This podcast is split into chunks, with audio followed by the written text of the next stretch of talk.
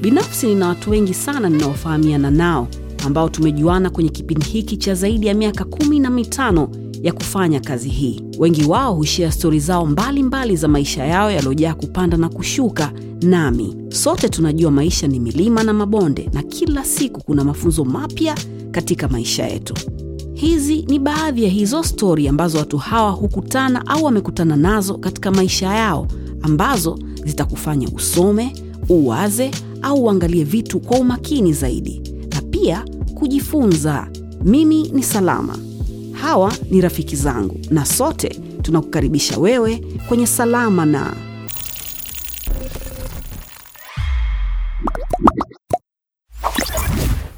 Hujambo, karibu kwenye Salama na leo tunaendelea na mwendelezo wetu ule ambao tuliuanza vizuri sana. Unatusikiliza kama utakuwa unafanya hivyo kupitia Boomplay, lakini vile vile unaweza ukatuangalia kupitia kwenye page yetu ya YouTube. Nenda ka subscribe, inajulikana kwa jina la Yaston Town.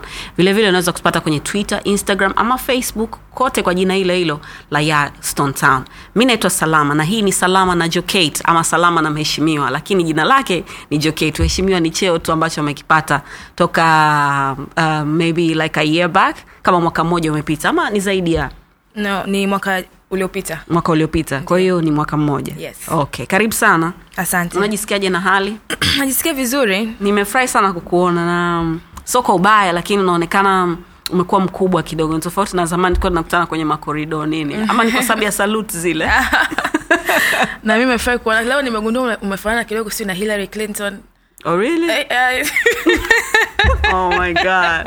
Basi sawa. Haina neno. Hillary Clinton ni shujaa so hopefully Of course. uh, mambo yataenda vizuri. So, Yeah. nisikuchoshe. ndio Ambacho mi nataka kujua ni maisha yako kwa sababu kiukweli ni kwamba una inspire watu wengi sana especially wa, wa, wa, wasichana ambao wanataka wana, wanaelekea kwenye ukubwa. Eh, we sio mtu mzima lakini eh, sio mtoto mdogo pia of course e, na kwetu sisi umekuwa ndani ya macho yetu. Yani tulikuona uko shuleni umemaliza shule umeenda umeenda university umetoka uni yani mambo yameenda hivyo. So leo nataka unieleze jinsi ambavyo umekuwa ya kwenye familia ambayo umetokea. Mmezaliwa wangapi? Um, e, we ni msichana peke yako katika, katika familia? Babako ni nani? Mamako ni nani? Yani hivyo kama, kama hautojali be nice. Nimezaliwa kwenye familia ya watoto wanne kwa maana ya kwa baba yangu na mama yangu mimi ni mtoto wa tatu na ni mtoto wa pili wa kike. Uh, dada yangu um, mtoto wa kwanza wa kike ni dada yangu ambaye ndio mtoto wa kwanza kwenye familia yetu. Na akafata kaka yangu nikafata mimi akamalizia mdogo wangu. Lakini baadaye nilivyokuwa nikagundua mamaangu alikuwa kabla ya kunipata mimi alipata watoto mapacha ambao walikuwa ni watoto njiti ambao walizaliwa kabla ya kuwa fully formed. Mm. kwa hivyo walifariki pia. Oh, I'm sorry, yeah, it's man. okay. Ingekuwa nzuri kuona twins eh? Man. pengine ungekuwa unafanana nao kidogo. Yeah, it's, eh, ni maswali ambayo hata mi najiuliza walikuwa anafananaje yeah. au wangefananaje kwa hiyo hawaku, hawaku, hawakuweza kustahimili na wakaaga waka, waka dunia. Kwa hiyo kuna siku nilienda pale kwenye makaburi ya kinondoni nikakuta nikasema tunaenda wapi? Ah, mamangu ananiambia ah, walikuwa watoto wangu. Like, okay mbona hukuwahi kusema? So it, was, it was an interesting thing to find out lakini tumebaki wanne mimi ni mtoto wa pili wa kike. Okay. Yeah.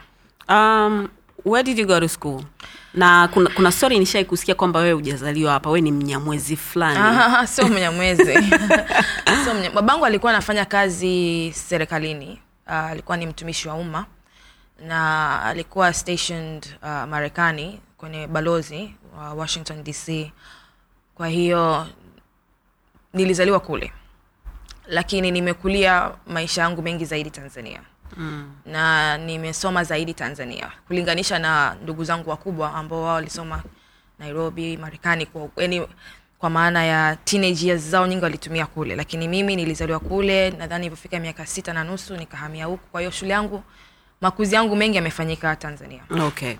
Um, huwa wanasema watoto ambao wamezaliwa ulaya au marekani um, ni tofauti pengine na watoto ambao wamezaliwa hapa. Yaani mm. makuzi jinsi ambavyo yanakuwa kiukweli nimeshuhudia. Watoto um, ambao wamezaliwa mbele um, sh- wanaspend muda mwingi sana shuleni. Mm. kwa hiyo tabia zao nyingi zinakuwa zimefundishwa na walimu kuliko mm. kuliko nyumbani. Yaani muda wa nyumbani ni mchache tu. Mm. au pengine ataka hata Saturday na Sunday and then mambo mm. mengine yanaendelea. Unadhani kuna ukweli wote juu ya hilo swala? Kwamba shule ndo ambayo inamtengeneza mtoto na sio nyumbani?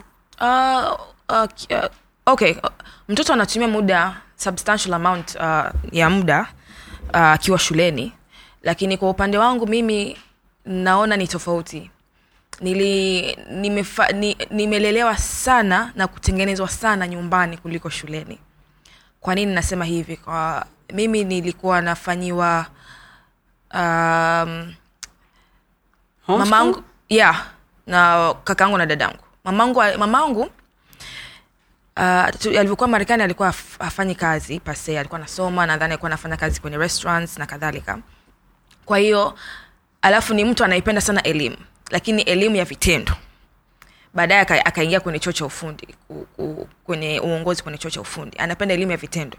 Kwa hiyo alikuwa ananunua sana vitabu ananunua sana hizi kunakuwa kuna hizi package sijui tengeneza jinsi ya kuandika jinsi ya kutamka maneno mm. sijui jinsi ya kutengeneza gazeti lako Yeah. jinsi ya kutengeneza kitabu Do chako it yourself fulani Ehe, hivi. yani- DIY zile. zile za watoto Mm. so alikuwa anapenda sana yani hivyo toys ni nini alikuwa hana hela nyingi lakini mm. investment yake yani anaweza sikununulia kitu kingine lakini kwenye hizo vitu alikuwa anapenda sana kununua so alivyokuwa ananunua zile alikuwa anaweka. Mi nakumbuka nilikuwa na boxes kama si sita za zimejaa hizo vitu. Toys na hayo mambo. Kwa hiyo nilivyokuwa nakaa nyumbani kaka yangu alikuwa mamangu kwa sababu tulivyofika huko alikuwa da- akapata kazi alikuwa anafanya kazi kwa alikuwa anategemea anate, anatumia muda wake mwingi kazini. Kwa hiyo kaka yangu na dada yangu wakawa wanatufundisha. Mm. na wenyewe sijui kwa nini ilitokea kwamba alikuwa anapenda sana kutudiscipline. Kwa hiyo anakaa ehe umesoma kitabu gani summarize. Mm. sijui nakumbuka nilikuwa na, na kipindi kile kaseta jinsi ya kutamka maneno jinsi ya ku, ya kupronounce ilikuwa nakufundisha jinsi ya kupronounce maneno mbalimbali. Anakaa una "Eh, tusikilize. Haya tunasikiliza tunasikiliza tunasikiliza. Ehe jinsi ya kuongea unaongeaje? Uh, presentation yako ikoje? Na ni kwao kwangu mimi wao pia walikuwa ni mfano mzuri kwa sababu walikuwa kipindi ambacho mama angu mi mama yangu alimpata dada angu alikuwa na miaka ishirina moja. Mm. alikuwa bado chuo kikuu cha dar es salaam. Na ba, baada ya kuzaliwa ndio akaolewa na baba angu kwa hiyo alikuwa na nguvu sana alikuwa ni mkali sana. Kwa hiyo alikuwa na discipline sana. Yeah. kwa hiyo walilelewa uh, wali, walikuwa kwenye misingi fulani hivi. Kwanza wapende shule wapende kufanya kazi. Mm-hmm. Kwa hiyo wakaitranslate waka wakai-translate ile kwetu sisi kwa sababu mamangu alikuwa hana muda mm-hmm. kwa hiyo wao ndo walikaa wakachukua nafasi ya mama na baba kwamba umesoma sangapi umeingia sangapi hamna kuangalia tv lala mm. amka ukitaka, ukitaka hela fagia lima sijui fanya hivi upate Yeah. hela na mama wangu mimi alikuwa anapenda sana kulima sisi tulikuwa tuna kigarden hivi mm. tunalima uh, nyanya uh, maboga marozela haya miogo kwa hiyo tunachuma tu hivi. Kwa hiyo mm. nimekuwa kwenye mazingira ya hivyo. Kwa hiyo mimi nawambega kila mtu kwamba nilivyokuwa sasa nilivyoenda shule ikawa rahisi sana kwangu catch up na kufanya vizuri shuleni. Kwa sababu tayari nyumbani walishanijengea msingi wa kutaka kusoma kutaka kujifunza. Kwa hiyo vitu ambavyo nilikuwa sijifunzi shule nilikuwa najifunza nyumbani kutoka kwa kaka zangu. Na mi ukiangalia dadangu ameni, amenizidi kwa miaka kumi na moja kakangu kwa miaka tisa. Kwa hiyo tayari walikuwa wamesha wameshapita kwenye shule mm. wameshajielewa kwao alikuwa anatusaidia sisi kuji, kujitengeneza mm. kuwa kuweza kuwa watu wa aina fulani Okay. kwa hiyo kwangu mimi nasema kwa kiasi kikubwa uh, nimetengenezwa nyumbani na wazazi wangu na kakaangu na dadangu. Okay. Yeah. like, uh, kabla tujaendelea kuna mocktail hapo kutoka kwa rafiki zetu wa samaki samaki. Haina pombe. Unaweza ukapoza nayo koo. And then nimekuandalia chakula pia baadaye tutakula tukiwa hapa hapa. Unaweza kutupia tupia wakati nakuuliza maswali okay? Asante. Ah, so bado tunarudi pale pale. Mm-hmm. kuna kuna kuna umuhimu gani wa shule kuwa ina misingi bora ili iweze kutoa watoto ambao wako vizuri mimi naomba niseme hichi kitu na ni kitu ambacho sasa hivi kwenye uongozi wangu nakiona. Na nikikaa hata na walimu na walimu wakuu tukiongea wanasema kuna wiki kama tatu zilizopita nilikaa na mwalimu mkuu wa shule moja. Na nadhani huyu ni kiongozi wa elimu kwa maana ya mratibu wa elimu kata. Akasema walimu sasa hivi kule tendency, wa, wa, watoto wengi wanakaa na bibi zao mama zao wameenda kutafuta maisha. Kwa hiyo hakuna ile kufuatilia mtoto anafanyaje shuleni anaendeleaje shuleni akirudi nyumbani anafanya nini anarudi nyumbani saa ngapi? Umeelewa? Mwelekeo wake kimaisha ukoje? Mm-hmm. kwa hiyo walimu wanakuwa na kazi ya kuwa mwalimu na mlezi. Sasa na hapo ukute mwalimu ambaye yuko tayari kuchukua hizo kofia mbili. Mm-hmm. ambao ukiangalia kwa jinsi ambavyo dunia sasa hivi ilivyo its very demanding uh, kila mtu ana interest zake. Ni ngumu kusema kwamba mwalimu atakuwa sufficient yani ataweza kumlea yule mwanafunzi kikamilifu. Mimi naamini sana katika jamii jamii familia kuwa mlezi wa kwanza mm-hmm. kumtengeneza yule mtoto. Shule iwe nyongeza. Kwa sababu end of the day mimi na watoto na, natoa mifano kwa sababu naishi mifano. Watoto wengi wana mtoto unakutana na mtoto wa miaka sita anakwambia anataka kuwa mwali unakutana na mtoto kija mtoto maybe wa kiume ana miaka miaka saba nane. Unataka kuwa nani? Nataka kuwa dereva. Kwa nini? Niende mjini. Kwa sababu ni mifano ambao wanaiona kwenye familia na kwenye jamii inayowazunguka. Sa hivyo jamii na familia inayowazunguka ingekuwa inawaonyesha mifano mizuri zaidi na kuwatengeneza kuwa bora zaidi hata akienda shule wanajua wanataka nini kupitia ule mfumo wa shule. Mm. Kwa hiyo shule inakuwa ni secondary. Primary huku ni lazima familia na jamii play its part. Mm. ndio maana tunazungumzia masuala ya ustawi wa jamii. Ustawi wa jamii wanapata kazi kwa sababu jamii hatujakaa kwenye nafasi yetu. Jamii tunajua mzee fulani analala la mtoto mdogo lakini tunamtazama. Hatumchukulii hatua. Kwa hiyo kwangu mimi i strongly believe familia zetu na jamii kwa maana ya community hizi unajua kule ni rahisi kuona hizi community huku sinajua mm. kila mtu lakini kule wanafahamiana unajua kijiji fulani wanafa kwa unaenda kwenye kijiji kuna koo mbili wote wanajuana mm-hmm. lakini wakwao kushindwa kukaa kwenye nafasi yao kushindwa kulea hao vijana kwenye maadili mazuri hata akienda shule it, wachache watabadilika lakini mimi naamini essence ya mtu yoyote inaanzia nyumbani inaanzia kwenye jamii anayotokea hmm. yeah. okay ha, hapo hapo tuna- tunakuja kwako sasa. Umene- uli- uli- uli- ulituambia kwamba mamako am- am- am- amesoma sana. Namshua hata babako pia. Sawa. kiasi. Hiyo hiyo ndo ambayo imekufanya wewe uwe uwe wewe. Yaani kukuwa kuna uh, baa fulani imesetiwa mm, nyumbani mm, mm. na, na mnatupiwa vitabu kwenye uso kwamba ni lazima usome. Yeah for sure for sure yani U, did you like it? Au ilikuwa like ah man. Not again. Uh, nadhani uh, they made it seem as fun you know? Wali- ionekane kama kitu cha kujivunia.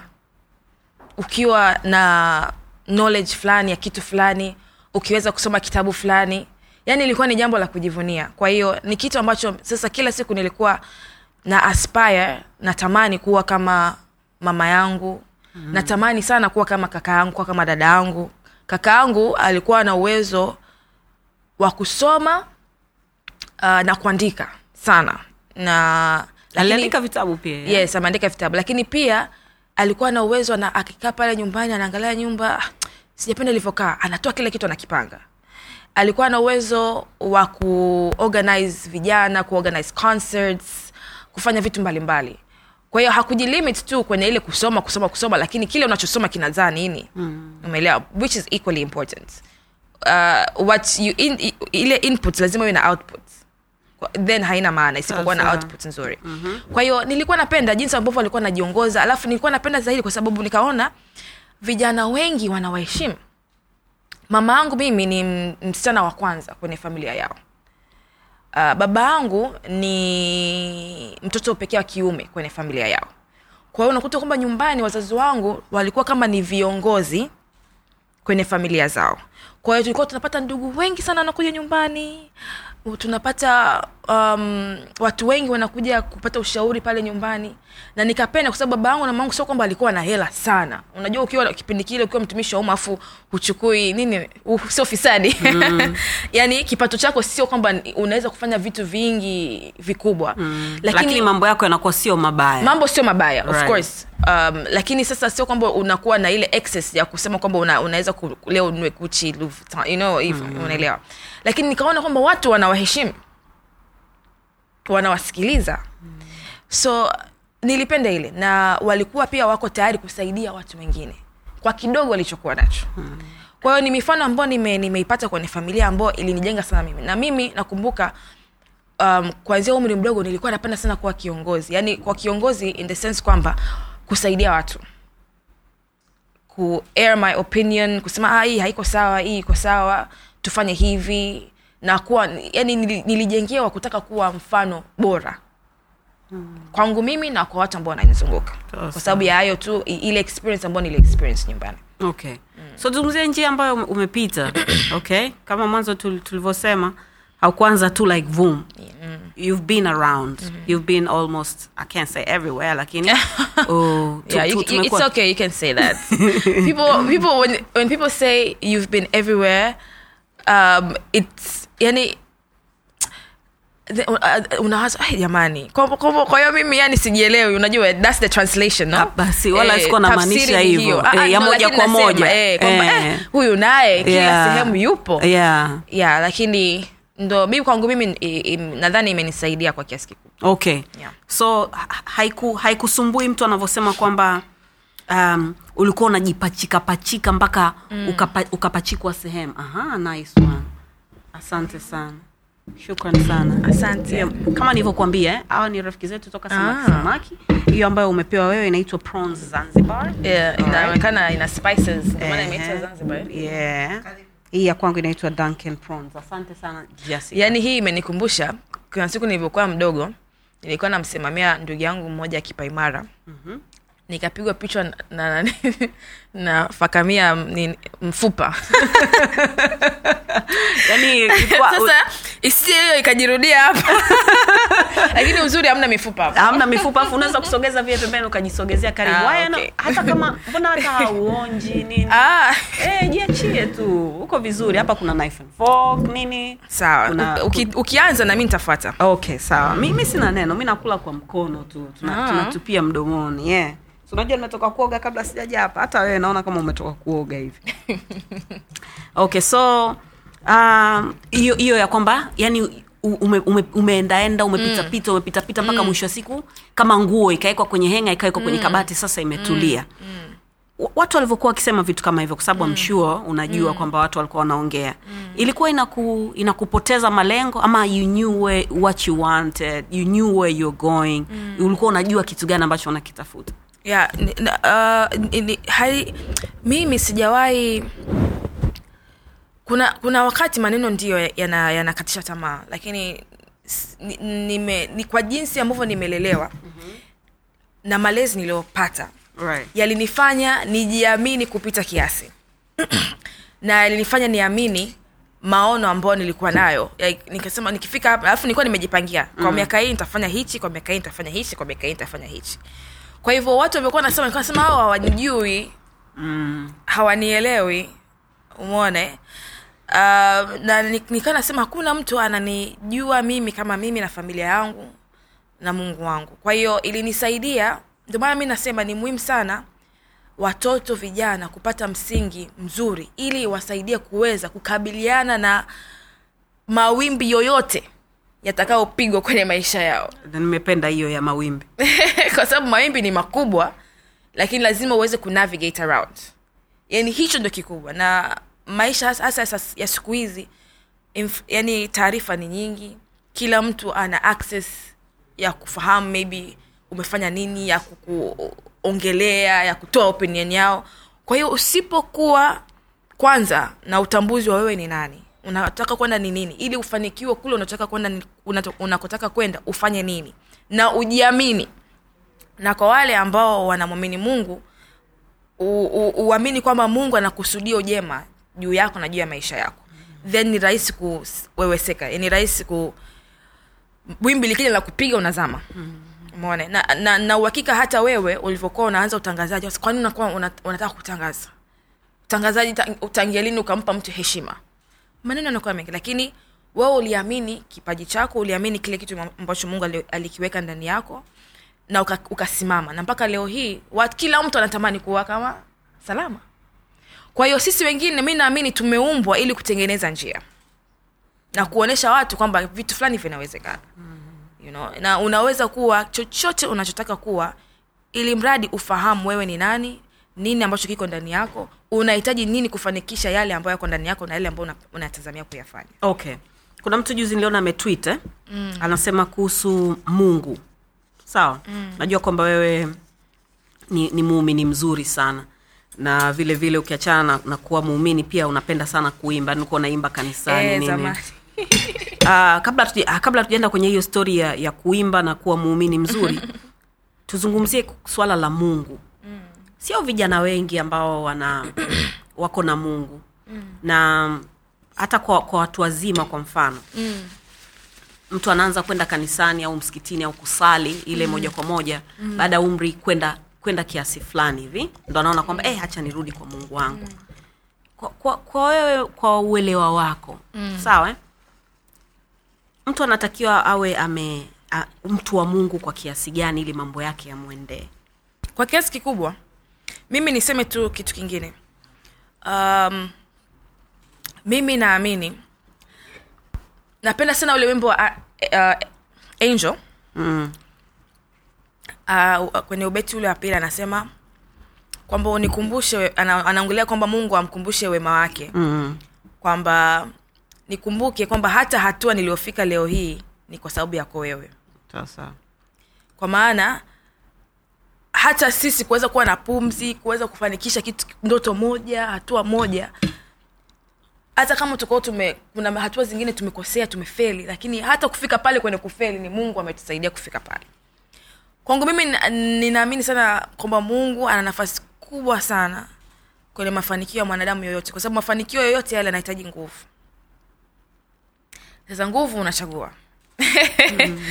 Nguvu ya mungu au nguvu huku ushirikina you know? mm. lakini hakuna mtu ambaye anafanikiwa bila kuwa na nguvu fulani. Yaani lazima uwe na nguvu ambayo inakuempower uh, ndoto zako mipango yako ipate nguvu na iweze kwenda mbele. Lakini unaweza ukaonekana sio cool kwamba ah, watu, wa, pengine watu wanajiepusha usionekane kwamba cool vipi? Hiyo hiyo hewa yako vipi? He?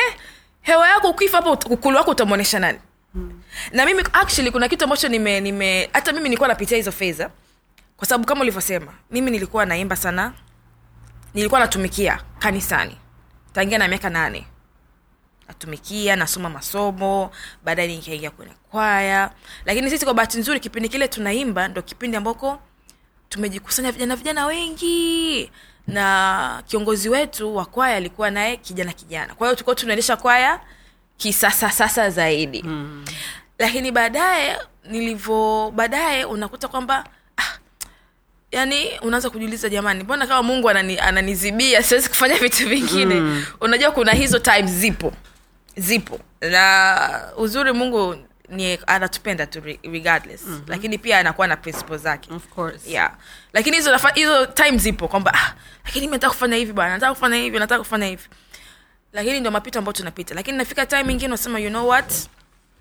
Uh, lazima kuwe kuna kukua kuwe kuna maturity. Mm. Umeona eh? si hata kwenye ujana hiyo, ah, kuna kuna time napita unachukulia poa unatumia tumia hela ovyo ovyo lakini nafika time unasema, mm, uko nakuelekea huko Yeah. lazima nijidiscipline Yeah. kwa hiyo nafika time lazima utambue kwamba mungu yupo na mungu ana nguvu na lazima kumheshimu mungu kwa sababu yeye ndo anatusaidia kuna kuna vitu vingi ambavyo tunapitia sio sio rahisi kuona kila kitu lakini mungu anatuepusha navyo you know, na mimi ni naamini sana kwamba kwa kiasi kikubwa ni mungu tu amenisaidia.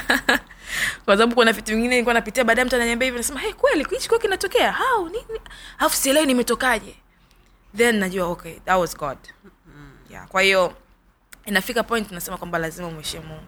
Of course hiyo strictness inatokana na kwamba kuna taasisi uh, za kidini ambazo zinakuwa bado ziko stuck kwenye traditions fulani hivi. Hazijaweza kubadilika 100 na, na matakwa ya sasa hizi. Yani hazijawa flexible ku accommodate lifestyle maybe ya vijana um, ziko more traditional. Ambayo hiyo pia nadhani kuna as a result unakuta kwamba kuna vijana wanatafuta njia yao ya ku, kuwa na mahusiano na mungu ambao yako relevant kwa lifestyle zao. Ukikutana na mtu kwa mara ya kwanza huwa una, unajiintroduce vipi? Uh, naitwa joket can you do that for us? Can you introduce yourself oh to yeah. Ha, hey salama. Naitwa joket that's about it? Ausemi cheo chako "Eh, mi ni jokate uh, Ah, ah, no, Mugelo." ah, sasa inategemea. Okay so ukikutana na mtu fulani hivi how do you introduce yourself? Ikiwa ikiwa mm. naongea na kiongozi nahitaji kitu ni lazima niseme unaongea na mkuu wa wilaya kisarawe. Au nita sign off dc kisarawe. Ili kutoa msisitizo kwamba ile inayoongea ni mamlaka. Na namtafuta sio kwa vitu vya binafsi namtafuta kwa vitu vya kiofisi. Kwa hiyo achukulie uzito kile ambacho namwitia akifanya mm. yeah.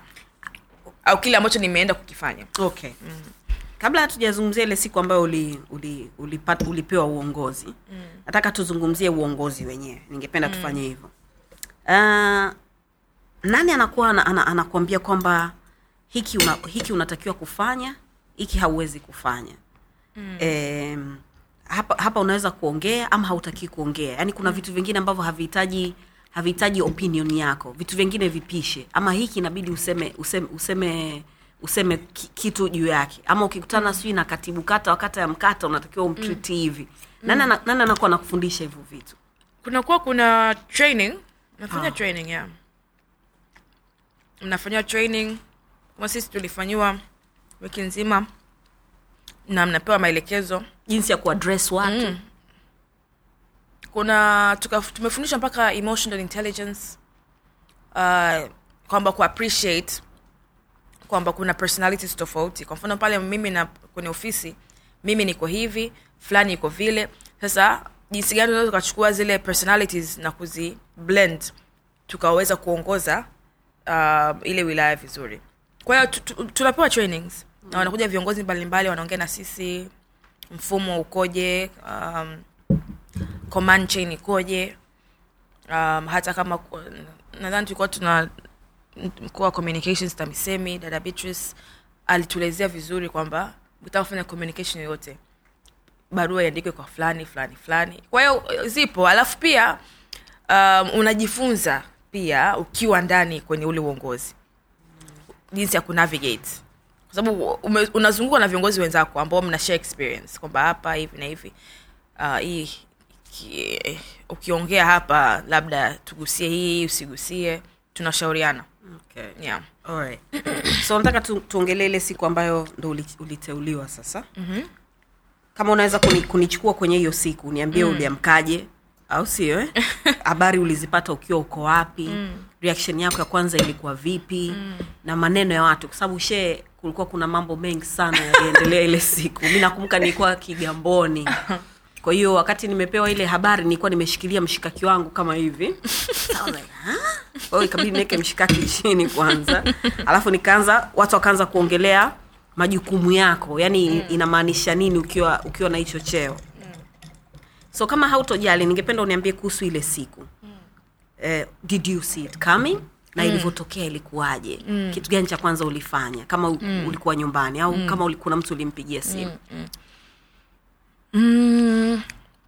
siku ile nilikuwa tu nyumbani nilikuwa najiandaa kwenda uh, kwenye maombi uh, na vijana wenzangu tuna tuna group ambayo tunafanya bible studies tunaomba pamoja na kadhalika. Lakini before that kulikuwa kuna kuna kuna kitu chochote ambacho kinaendelea kwenye maisha yako ambacho kilikufanya uwe labda mpaka um- mka- mkawa mna group ya kusali na kuomba. Were you going through some stuff oh yeah. kwenye mwanzoni wa mwaka elfu mbili na kumi na nane nilikuwa nimepitia vitu vingi na nilikuwa nilikuwa sina furaha. Nilikuwa sina furaha nilikuwa uh, nilikuwa kwenye sehemu ambao nilikuwa naona kidogo napoteza mwelekeo. Mm. Mambo yalikuwa hayaendi. Sio kwamba mambo yalikuwa hayaendi nilikuwa nime, nimejipoteza mimi. Ulikuwa kijana. Ishu mambo kuweza kuenda yanaanza na wewe kujitambua. Mm-hmm. kwa hiyo nilikuwa naona siko in touch with my true self. Yani nimepoteza u- u- uhalisia na connection so to say. Mm-hmm. kwa hiyo bahati nzuri nikakutana na mtu nikaongea naye na akanieleza vitu vingi ambavyo for the first time ni, yani nikafunguka akili yangu ikafunguka nikasema actually unachoongea ni kweli.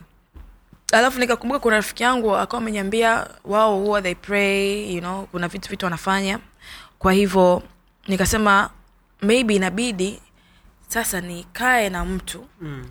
nianze kutafakari uhusiano wangu na mimi mwenyewe lakini pia uhusiano wangu na mungu. Nakumbuka elfu mbili na kumi na nane ndo mara ya kwanza mimi kila siku hii kitu naisemaga sana. Ni mara ya kwanza mimi kuweza kufunga kwa siku hamsini. Nilikuwa sijawahi kufunga. Kila siku nikijaribu kufunga nashindwa. But for the first time niliweza na kuna siku nilifunga masaa arobaini na nane. Straight. Wengine wanafanya sabini na mbili na kadhalika. So nikasema okay lazima kuna vitu niviache. Kwa sababu nikaelewa nika, nika kwamba kuna mahusiano na watu ambao niliwaweka kwenye maisha yangu ambao walikuwa hawanisaidii. Walikuwa hawanisaidii mimi kukua uh, kujielewa na, ku, na kujiamini. Yani wali, walikuwa nani drain na kunifanya nifikie kwenye, kwenye kipindi hicho. Kulikuwa kuna mapenzi ya- humo ndani? Of course mapenzi lakini pia watu ambao nilikuwa nafanya nao uh, shughuli mbalimbali uh, za kiuchumi.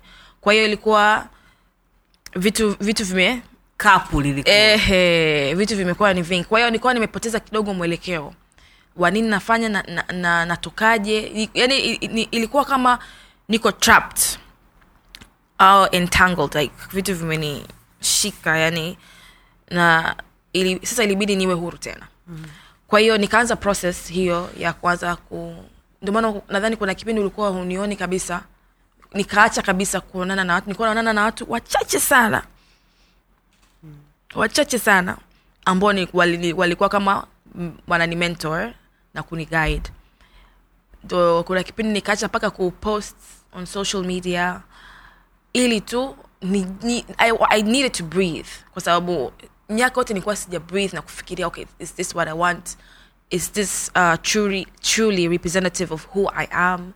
Na kadhalika. Nilikuwa sijawahi kubreathe na kutafakari maisha yangu nataka nini nataka kufanya nini ume, ni wapi nasimama na kadhalika kwa hiyo kilikuwa ni kipindi muhimu sana kwangu kwa sababu ikanibidi nianze kukabiliana na hali halisi hakuna kitu kibaya kama ku, kuanza ku, kukubali kwamba ah, hapa nilifeli umeelewa eh? mm. watu wengi tunapenda kuwa in denial, like, ku, au kujiona kwamba ah, hatuwezi kukosea au ukikosea wanaona kwamba hawataki ku lakini step ya kwanza ya kuhil na ya kubadilika ni lazima utambue kwamba hapa nilikosea mimi nilikuwa mtu aina hii sikuwa sahihi hapa. Lazima nibadilike pengine kuna vitu nilikuwa nachukulia poa au nilikuwa mwenyewe najichukulia poa. Ni lazima nibadilike. Kuna kipindi nilipoteza dira sijui kwenye vitu vingi. Kwa hiyo ilikuwa ni kipindi ambacho nilikuwa najiconfront mimi mwenyewe. Like, wanasema you confront your own um, nani? Mashetani yako eh? Demons. demons yes demons. Kwa hiyo it was so tough kwa sababu i think there was a point pia i was in denial. Um, kama nilivyosema yani ukiwa umefungwa uko entangled you're also in denial. You think oh, everything's gonna be fine i'm gonna be fine. Lakini in actuality it's, it's not okay it's not fine you know? Kwa hiyo ilikuwa ni kipindi hicho ambacho nilikuwa napitia na kwa kiasi kubwa kilinisaidia sana ku kugrow na kumature mm. kwa sababu nikaanza sasa ku, ku, kujiamini kwamba baada ya kuona wapi nilikosea mapungufu yangu mimi kama mimi alikuwa ni yapi na kukubali kwamba ni lazima nitoke kwenye hii sehemu niende kwenye sehemu nyingine. Ni lazima nibadilike ni lazima sasa nijikite katika kuwa mtu bora zaidi. Mm. kwa sababu nikawa natafakari nilikotoka nilikuwa mtu aina gani na kwa nini pengine hapa katikati nili, nilijipoteza. Kwa hiyo ikanipa nguvu ya, ku, ya kurejea kwamba okay nilikotoka ni wapi nime, malezi niliyopewa ni yapi mimi ni mtu wa aina gani mm. nafasi yangu kwenye jamii ni ipi na watu wana matarajio gani juu yangu mm. umeelewa kwa hiyo to be honest ilikuwa ni kipindi kigumu lakini ilinisaidia kwa sababu i shut down kila mtu kwa hiyo ah, sikuwa na interactions na watu kwa hiyo watu walikuwa wawezi kuniingilia mm. so unajua ukiwa still uko active unakutana na watu mbalimbali it's not easy yeah. Ku, kufocus eh? mm-hmm. kwa hiyo ilinibidi nilipunguza vitu vingi sana. Watu watu nilikuwa naongea nao. Yani nakumbuka nilikuwa hata siongei sana na watu kwenye simu. Hata kukutana na watu nilikuwa sikutani nao. Nilikuwa sitoki. Nilikuwa siandiki chochote on social media. So i took a, a very heavy break. But ilinisaidia kuweza sasa kujitayarisha na hatua zingine za maisha. Kwa sababu mimi ni naamini mungu hawezi kukupa kitu kama hujajiandaa kukipokea. There is no way. Kwa sababu kwanza anaweza akaona ah huyu ni- nitamua yani. Au ataharibikiwa zaidi. Kwa hiyo kuna season lazima upite ujiandae kupokea yale ambayo umetayarishiwa kupokea. So nashukuru kwamba nili nilijishusha. Nilisoma sehemu kwamba kuna unyenyekevu katika kufanya mazoezi unajua kutrain kwa sababu unaambia fanya hivi fanya hivi lazima ufanye. Yeah. there's humbleness ambayo inatokana na pale. So kipindi kile kilinifanya niwe very humble. Kwa maana sasa i started searching deep within myself. Na kukubali kwamba no jokate mm-mm, au sio aina marafiki ambayo inabidi uwe nao uh-uh. watu wasikupande kichwani no uh-uh. usikubali kupoteza nafasi yako kirahisi hivyo uh-uh, jokate wewe ni mtu mkubwa mtu wa thamani mungu anakupenda so you have to really believe that and live it okay. yeah so let's go to that day kwa hiyo ulikuwa ulikuwa njiani mwenyewe au uko Mm, unajiandaa nilikuwa kwenda zako? nilikuwa njiani nilikuwa nilikuwa nimefika pale mikocheni nilikuwa nimefika mikocheni then ra, rafiki yangu mmoja ananipigia analia "Why you crying?" yeah. oh my god umeteuliwa so oh, really okay nikasema kwanza then I was like hmm. Nikaenda kumwona kwanza rafiki yangu. Nikaenda kumwona then nikasema najua pale kwa wazee wangu kulikuwa kuna jumuia. Sasa najua kuna jumuia kunakuwa kuna wazee wazee wengi. Nikuwa sitaki ile attention. Nikamwambia ngoja nikae kwanza hapa watu wapungue nyumbani ili niende. Nikaongea na wazazi wangu kwanza. Kwa hivyo nika nikaenda kwa rafiki yangu tukakaa. She, she was so excited. Ni kati ya marafiki ambao yani kwa, yani tangia siku kwanza ananiona yani alikuwa anapenda tu niwe kiongozi. Kwa hiyo that was like a dream come true. She was so, yeah, yeah, yeah, kwake yeye. yani she was so excited. Yeah. alikuwa analia haamini. Yani alikuwa she was all over the place. I was like and i was just there staring at her as if yeah i'm normally very calm when i receive these things. Si kwa nini sikogi super excited. I'm just very kawaida. So nikaenda nyumbani. Oh, my parents were very happy as well. Basi nikaanza kupokea tu simu nyingi sana um, message nyingi sana you know. Yeah. Social media pia ilikuwa oh yeah. imepamba moto. Mm. mambo mengi sana aliendelea kule. Kuna ambao walifurahi Mm. na kuna wengine ambao walianza kufukua sasa Mm. uh, zile archives zile sehemu ambayo kuna vitu vilikuwa vimekaa. Um, hiyo ile ilikurudisha nyuma kidogo ama uli, uli, did it bother you? Ama ilikuwa like whatever. Okay uh, initially ilivyokuwa inatokea hiyo fukuto. Ni fukuto eh? Ilivyokuwa inatokea. Mimi nilikuwa sina ufahamu nalo. Nilikuwa watu wengi walikuwa ni text hivyo nilikuwa najaribu kujibu najaribu kupokea simu na kadhalika. Mm. then baadaye naambiwa kuna watu wanakushambulia kwenye mitandao. I was like why? Wanasema hichi na hichi na hichi. Then nikasema kwa nini mtu aseme hivyo and then baadaye nikagundua ni watu wengine ambao nawafahamu. So at first nika i was nilisikitika kwa sababu mimi sitarajii mtu kama kwa mfano wewe salama kitu kitokee kwa mtu fulani uanze kumvilify you know? And especially you being a woman. Umeelewa kwa hiyo ilikuwa lakini hiyo sasa ilionyesha zaidi hawa watu ni wakina nani kuliko mimi ni nani mm. umeelewa eh? mara nyingi ukitaka kumuumbua mtu uh, mapungufu yake mabaya yake end of the day unaishia kujiumbua wewe mwenyewe ni mtu aina gani ni mtu ambaye maybe you're bitter huna furaha na maisha yako na pengine una mambo yako binafsi ambayo yamekuvuruga sasa unataka kila mtu awe miserable. Mm. mara nyingi mtu anaekupa habari mbaya na kuleta habari mbaya sometimes ni anataka nawe uwe miserable. So sikuruhusu hiyo hali. Kwa sababu mimi uh, kama nilivyokuelezea ni, malezi yangu kule nilikotoka ilinifanya nijiamini sana. Na kipindi ambacho nilikuwa nimekipita cha kujitafakari cha kujielewa cha kujiweka karibu zaidi na mungu kilinisaidia kuweza kukabiliana na anything ambacho kilikuwa thrown my way. Kwa sababu nilikuwa najua mi ni nani. Nice one. Yeah yani ukijua wewe ni nani no one can bring you down.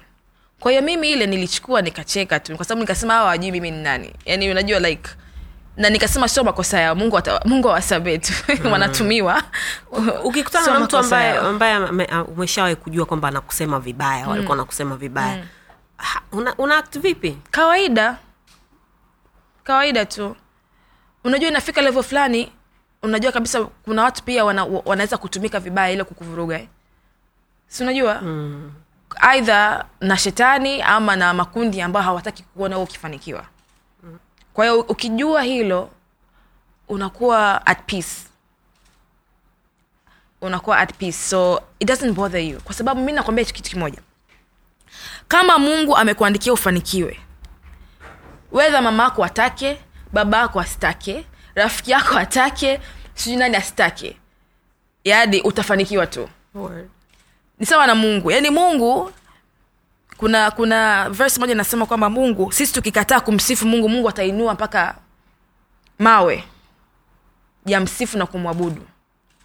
Kwa maana mungu akitaka kitu chake kitimie kitatimia tu. You know by fire by force. It will, it will be done ndio maana unakuta mara nyingi mtu anavyofanikiwa unaweza ukashanga hey, mtu amefanikiwaje? Umeona lakini hiyo ndo hiyo ndo destiny yake. Whether you like it or not destiny yake ndo hiyo. Kwa hiyo ukielewa destiny yako ni ipi haya yote ambayo yanakuwa tunaita stones ambazo zinakuwa thrown at you unazipanga vizuri una lay foundation yako zinakuwa ni wanasema blocks za kusaidia wewe kufika kule utataka kufika. Mm. na kama unavyofahamu yani watu ambao ambao wana, wana kucriticize wanaku wanaongea vitu ambavyo pengine sio vya kweli na wao wana nafasi yao katika mafanikio yako. Umeona eh? wana nafasi yao katika mafanikio yako. Kwa hiyo cha muhimu ni wewe kujua who are you? What is your truth?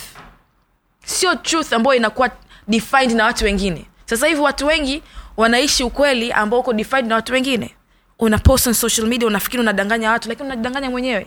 Una post na gari ndinga kubwa unataka kucreate image ya wewe ni mtu aina fulani lakini end of the day wewe sio yule mtu ambaye unampresent kwa hiyo unamdanganya nani? Unajidanganya mwenyewe. Kuna kitu hapa nilipost juzi nikasema kwamba kuna vitu unaweza ukawa unafanya unafikiria unamkomoa mtu fulani lakini unajikomoa mwenyewe so at first i was like "Ah, nani don't get it. and and I was, why? But i was like nah don't focus on those people. They don't matter. Yeah. they're irrelevant. ambacho kinamata kiko mbele. Wakati kinamata kiko mbele wananchi uliopewa kuwatumikia kazi ambao inabidi uifanye thats the most important thing. End of the day maneno yatafutika yataondoka lakini kitakachobaki ni kazi yako ndo itakulinda. Okay. Wanawake um, kuna kitabu nilikuwa nasoma namshua wewe utakuwa umeshakisoma pia. Mm, mm. Um, cha yule i think uh, sijui ni C, ceo sijui ni ni CF coo coo so sijui- i don't know if she still has that position now. And i think ame, ameshaondoka ameondoka eh? chief, chief operations officer. Yeah, wa, wa facebook yule. Mm, cheryl. Yeah. Yeye alikuwa anazungumzia kuhusu nafasi ambazo wanawake wanakuwa wanapata kwenye, kwenye maisha na vitu gani ambavyo inabidi wafanye ili wa, wawe sehemu ambayo wapo. Na pengine uh, kwa mujibu wake mara nyingi ni kutokana na sisi wenyewe jinsi ambavyo tu, tunajiwekea. Mara nyingi hatuna ile confidence ambayo tunatakiwa tuwe nayo ni waoga uh, tu- wenyewe wenye ndo ambao tuna- tunajirudisha nyuma. mimi sio sio wanaitwa mafeminist eh? sidhani kama niko hivyo. Mimi eh, napambana na hali yangu. Sawa eh? nikisema niki, niki, niki mawazo yangu akiniambia kafanye kitu fulani mm. huwa naenda nakifanya mm. haijalishi iko kitu watu aina mm. gani huwa wanafanya mm. i just do me i do what i wanna mm. do That, that's how i am mm. mm. unaamini kwenye swala ambalo Sheryl alikuwa anasema kwamba mwanamke ni lazima afanye mara mbili ili aweze kufikia pale ambapo mwanaume alikuwepo jana au alikuwepo juzi uh, ni kweli kwa sababu kwa kiasi fulani kwa sababu kwa, kwa miaka mingi uh, wanawake wameonekana kwa lenzi fulani. Kwamba wao ni watu wa aina fulani wa kufanya kazi za aina fulani. Mm. kwa hivyo wewe kukaa kwenye sehemu ya ambao traditionally haijazoeleka kwamba mwanamke anaweza kufanya automatically psychologically na kufanya kwamba oh, maybe i need to do to go extra to do more. Lakini kuna kitu ambacho shauri anakisema kwenye kile kitabu ambacho kilini kilinigusa sana. Akasema as a result unakuta kwamba inaweza ikatoka kazi tangazo la kazi. Tangazo la kazi. Tangazo la kazi ikitoka unakuta kwamba kuna mwanamke ana sifa zote na pengine zaidi. Lakini anaanza kujidoubt ah, nitatosha kweli? Nitaweza kweli? Ah, jamani labda unajua zile. Lakini atatokea mwanaume tena sio mmoja pengine hata ishirini thelathini arobaini ambao hawajafika hata nusu ya zile qualifications. Lakini ata ata go forth nafasi. ataichukua ile nafasi atakuwa aggressive ataifanya. Sasa kwa bahati mbaya wanawake kwa sababu tu ya jinsi hata ni kitu ambacho actually vimekifikiria leo asubuhi kwenye uongozi hasa. Wanawake wengi mimi naamini ni viongozi wazuri kwa sababu tunaongoza from the heart na tayari tulivyolelewa tumelelewa kuona familia ni kitu cha msingi maendeleo ni kitu cha msingi. Na chochote ambacho tunacho tunarudisha kwenye familia. Wanaume wamejengewa na jamii wajiamini wawe aggressive. Lakini kuwa aggressive kuwa loud does not mean you're making a difference. You know? Mm. so wanawake because we are very meek very kuna ile humility fulani oh, acha wanaume sijui wafanye hivi sisi tufanye hivi. Kwa hiyo uh, inakuwa its nice fine but translation yake ni kwamba hatuwezi kupush vitu mm. which is not true. Kupush kitu ki, kifanyike sio lazima uwe na maguvu. uwe na maguvu unless kama una, una nani unabeba tofali. Lakini mi nimeenda kwenye kijiji changu cha mhaga nikawambia tunajenga hapa shule wakina mama nasema na sisi tutajenga tofali tutafyatua tofali tutabeba na tutataka kucheza na mpira. You understand? So i think we need to appreciate kwanza kwamba being feminine does not mean you cannot be a great leader. Lakini pia as women we have to appreciate nafasi yetu kwenye jamii ni kubwa. Tusijiweke nyuma. Tukijiweka nyuma tunairob society na dunia kupata viongozi ambao kweli they want to transform our society. And me truthfully speaking yani nikiangalia kwa sababu niko kwenye hii tasnia uh, tasnia ya uongozi i see how so many female leaders wana lead with so much passion so much dedication na wako very honest and loyal to the people they are leading. Lakini kwa sababu kuna hiyo tendency ya kuona kwamba kwanza being feminine ah, it doesn't mean you're strong enough. Kwani strength inatokana nini? Kama sisi tunaweza kuzaa kuna strength zaidi zaidi ya hiyo jamani. You know? So how we define strength leadership has been very masculine. Kwamba hey, macho macho macho. But it's not entirely the case. If we have women ambao wanaweza ku fend for the, their families wanaweza ku, kutengeneza jamii they're already leaders. Lakini ni kwa sababu tu zile definitions ambazo zipo and what we like propagate inatufanya sisi tuona ah mi siwezi siwezi siwezi siwezi. And mimi nataka ni ni ni, ni na, nashukuru mungu kwa maana kwa yale ambayo nimepitia sasa nina, nina, ninaweza kuamplify aina tofauti ya uongozi you know as so many other people have done. Yani tusiwe tu na mtazamo mmoja wa uongozi. Tuwe na mitazamo mingi ya jinsi ambayo tunaweza kuongoza jamii yetu.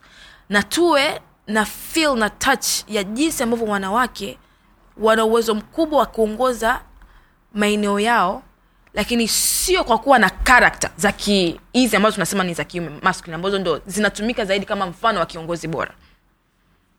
Yeah. sasa kunakuwa kuna kuna yani inaonekana kwamba kila siku mlima unazidi kupanda eh? mm. unazidi kuwa mrefu mm. kutokana na achievement ambayo mwanamke ana, ana, ana, ana, mm. ana, ana, anapata mm. kwa mfano ukishakuwa kiongozi kiongozi mzuri mm. unafanya mambo yako vizuri mm. ukishafika sehemu fulani utaambiwa ah yule bana usimwone vile yani alivyo mm. nini ni kwa sababu hajaolewa Oh, ni yes. kwa sababu hajazaa mm. ana roho mbaya sana kwa sababu hana mtoto mtu mtu mtu anakabiliana anakabilianaje na vitu kama hivyo unfortunately kuna stereotypes nyingi sana ambazo ziko pinned na wanawake na hasa wanawake ambao wanashika nafasi za juu pale mm. uh, na lakini kwa bahati nzuri nafasi hizo vitu vingi ambavyo tunavisikia kwangu mimi naona hazina ukweli mkubwa. Mimi naomba niseme tumekuwa na viongozi wanawake ambao pengine hawajaamua kuolewa. Tuko na viongozi wanawake ambao wameolewa wana familia zao na wanaongoza vizuri tu tuko na viongozi wanawake ambao hawajaamua kabisa kuolewa au kuwa na watoto. Hiyo ni preference ya mtu. It has nothing absolutely nothing to do na uwezo wa mtu kuongoza.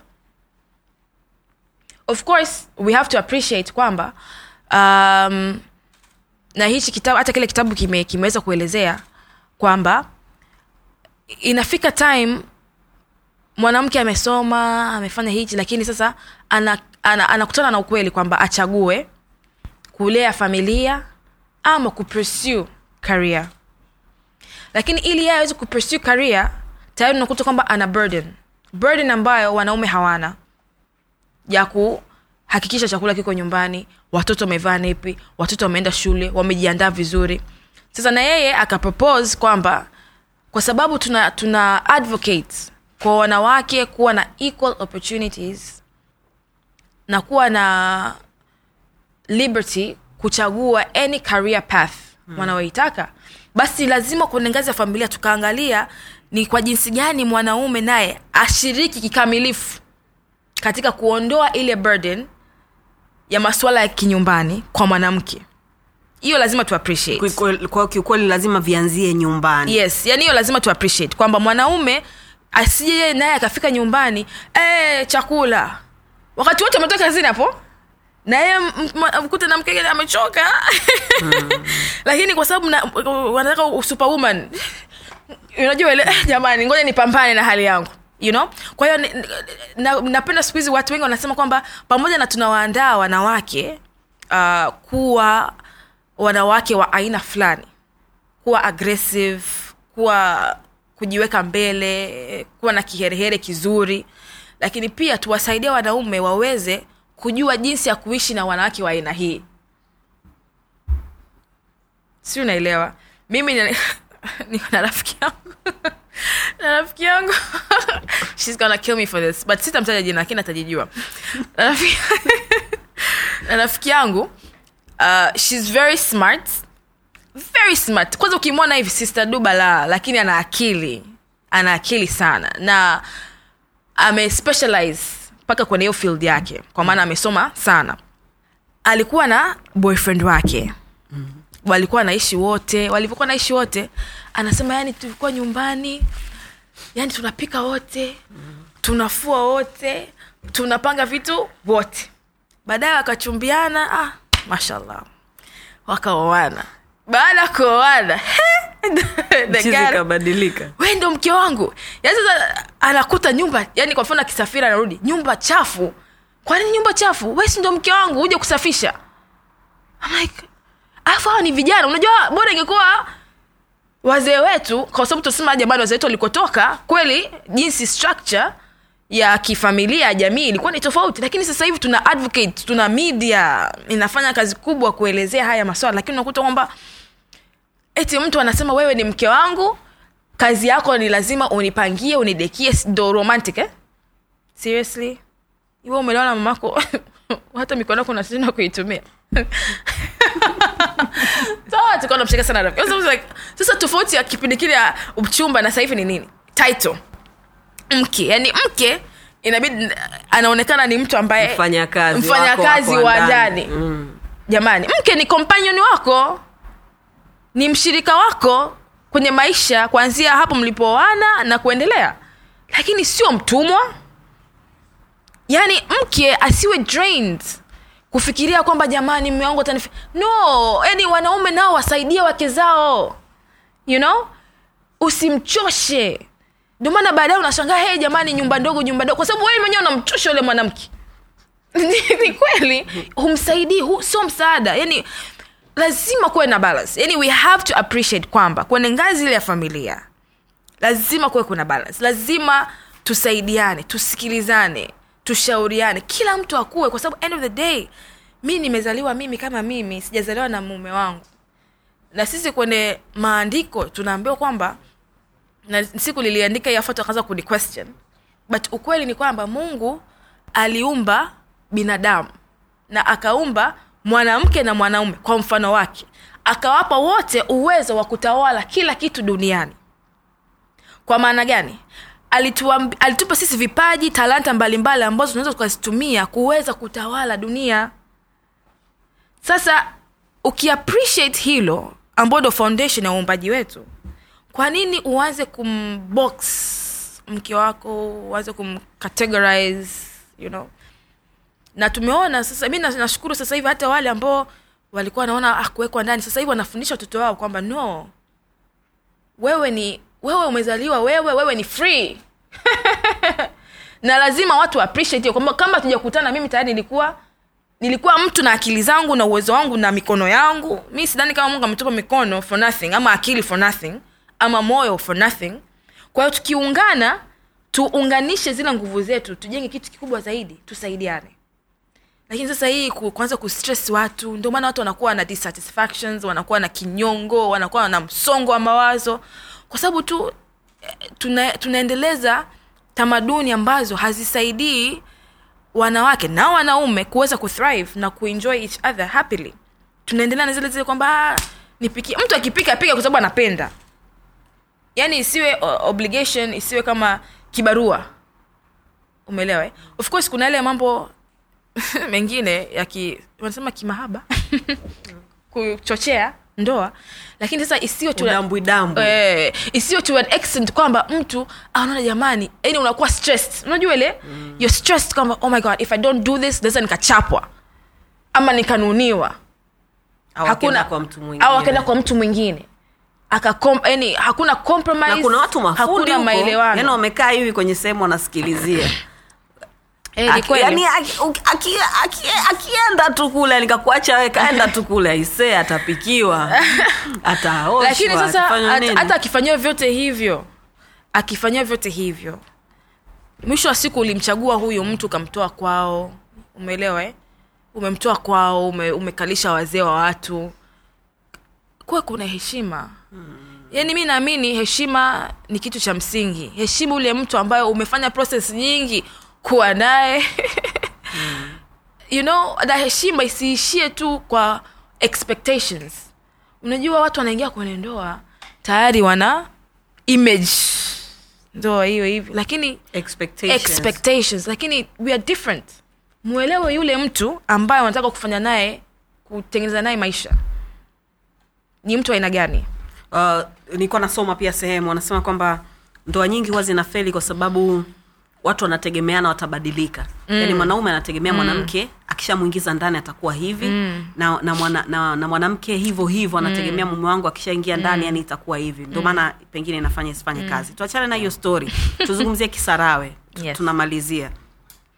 Challenges gani unazo kule mheshimiwa? Imebidi nikute mheshimiwa kwa sababu sasa tunaongelea. Eh. sasa unaingia mkoa wa pwani nice one. Uh, challenge kubwa ni sasa hivi kwa mfano tuna- tunajaribu sana kuhamasisha elimu. Nikupe kitu a very interesting case ambayo ilitokea hapa karibuni. Nilikuwa wiki iliyopita sijui hii utaiair lini. Uh-huh. lakini sometime in september for reference labda niongee hivyo Uh-huh. nilifanya kikao na wanakijiji wa mtamba na mhaga. Nilikuwa nimeenda kutoa maamuzi ambayo nilikuwa nimeyafanya juu ya eneo fulani ambalo linagusa lina, linagusa hivyo vijiji. Lakini pia nikaongelea umuhimu wa kutunza mazingira. Kama ulivyoona siku hili unaona kwamba kuna changamoto nyingi watu wana mikaa. Mm. Wanaibeba kweli kweli wana- hadi hawaoni yes. ya- yani wao pale wako very perfect. Kwa hiyo yani wanaona.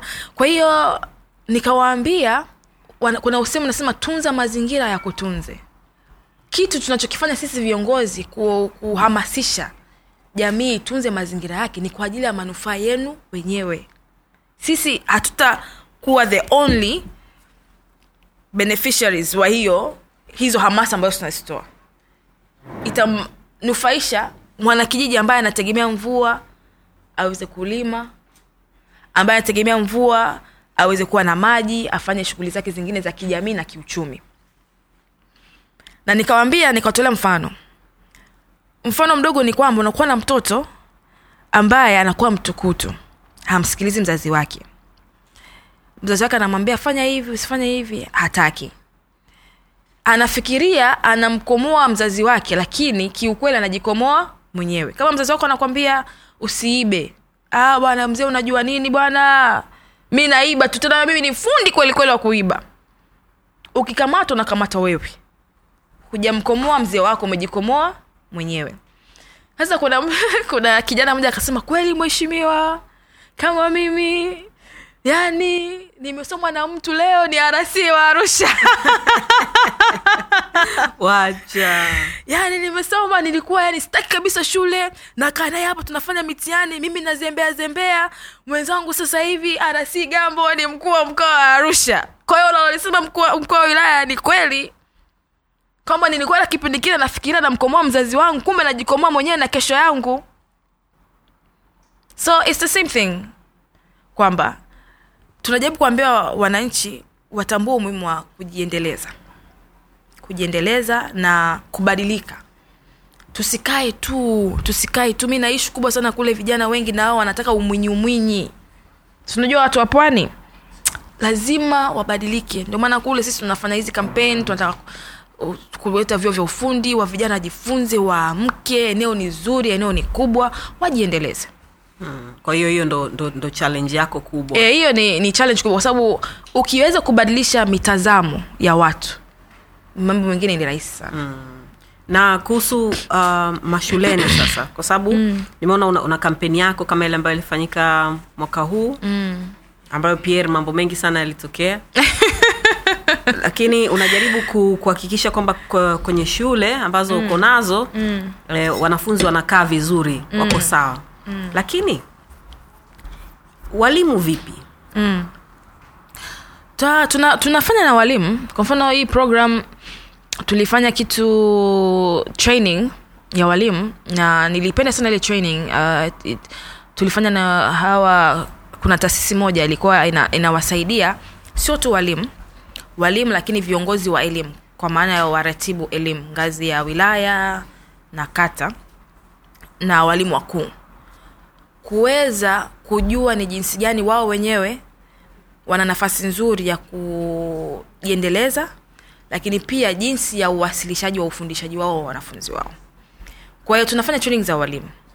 Lakini pia tuna sasa hivi pia pamoja na kujenga madarasa uh, mabweni na kadhalika na kutoa vifaa vya kuwasaidia wanafunzi kuweza kufanya vizuri wakiwa shuleni pia tuna, tuna, tunaendelea na kujenga nyumba za walimu. Uh, kwa sababu pia imekuwa ni changamoto.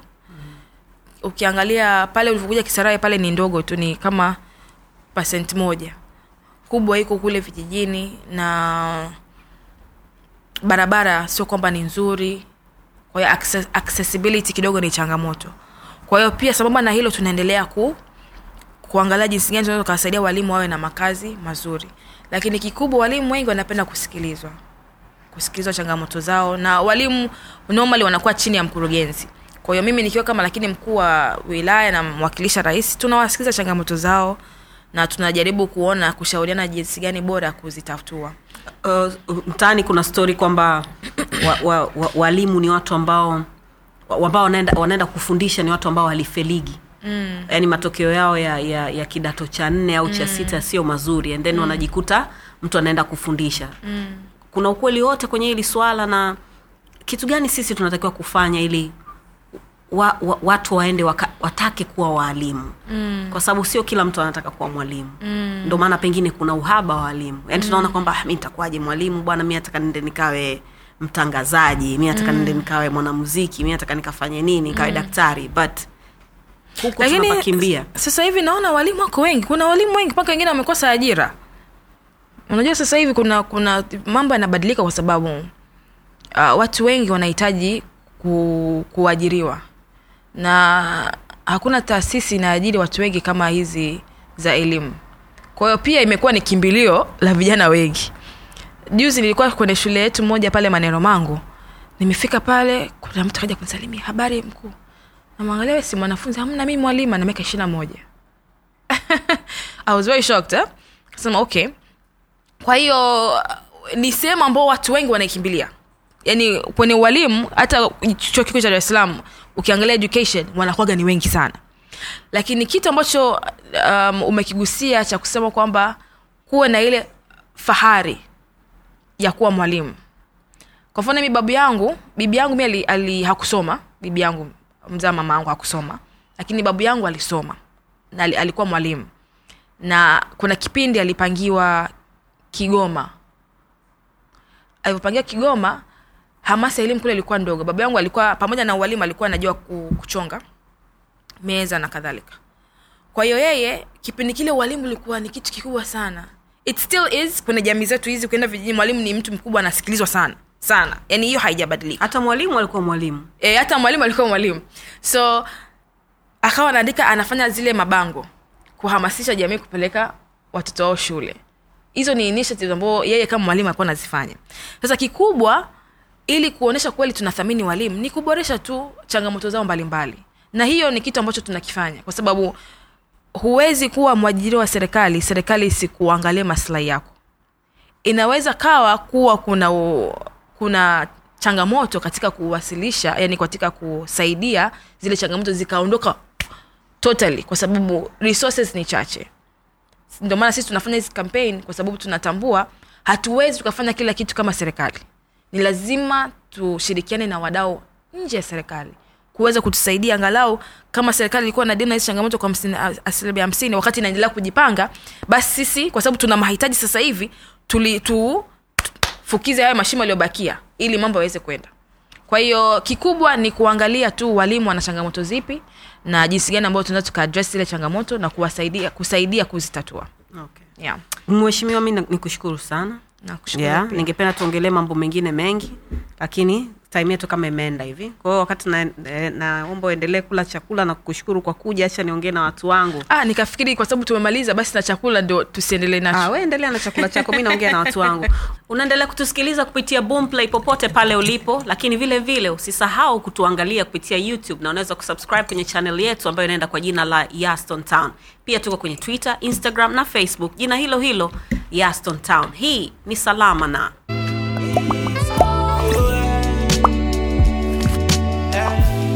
Vipo vya lawama sio shida, vipo vya kupoteza sio muda. Wenuka na ukimbize ndoto ah, ah, ah. Kupatia ina maana hukosei, kiburi kinafanya tujongei, tunaamka wapya kila day hey, hey, hey, hey. Slow ila kufika unawahi, chozi na mfuta na cry, tukipenda na Mungu anafurahi yeah. yeah. miki sihitaji kucomplain, sihitaji kucomplain. Mungu ana bless is okay. Yeah.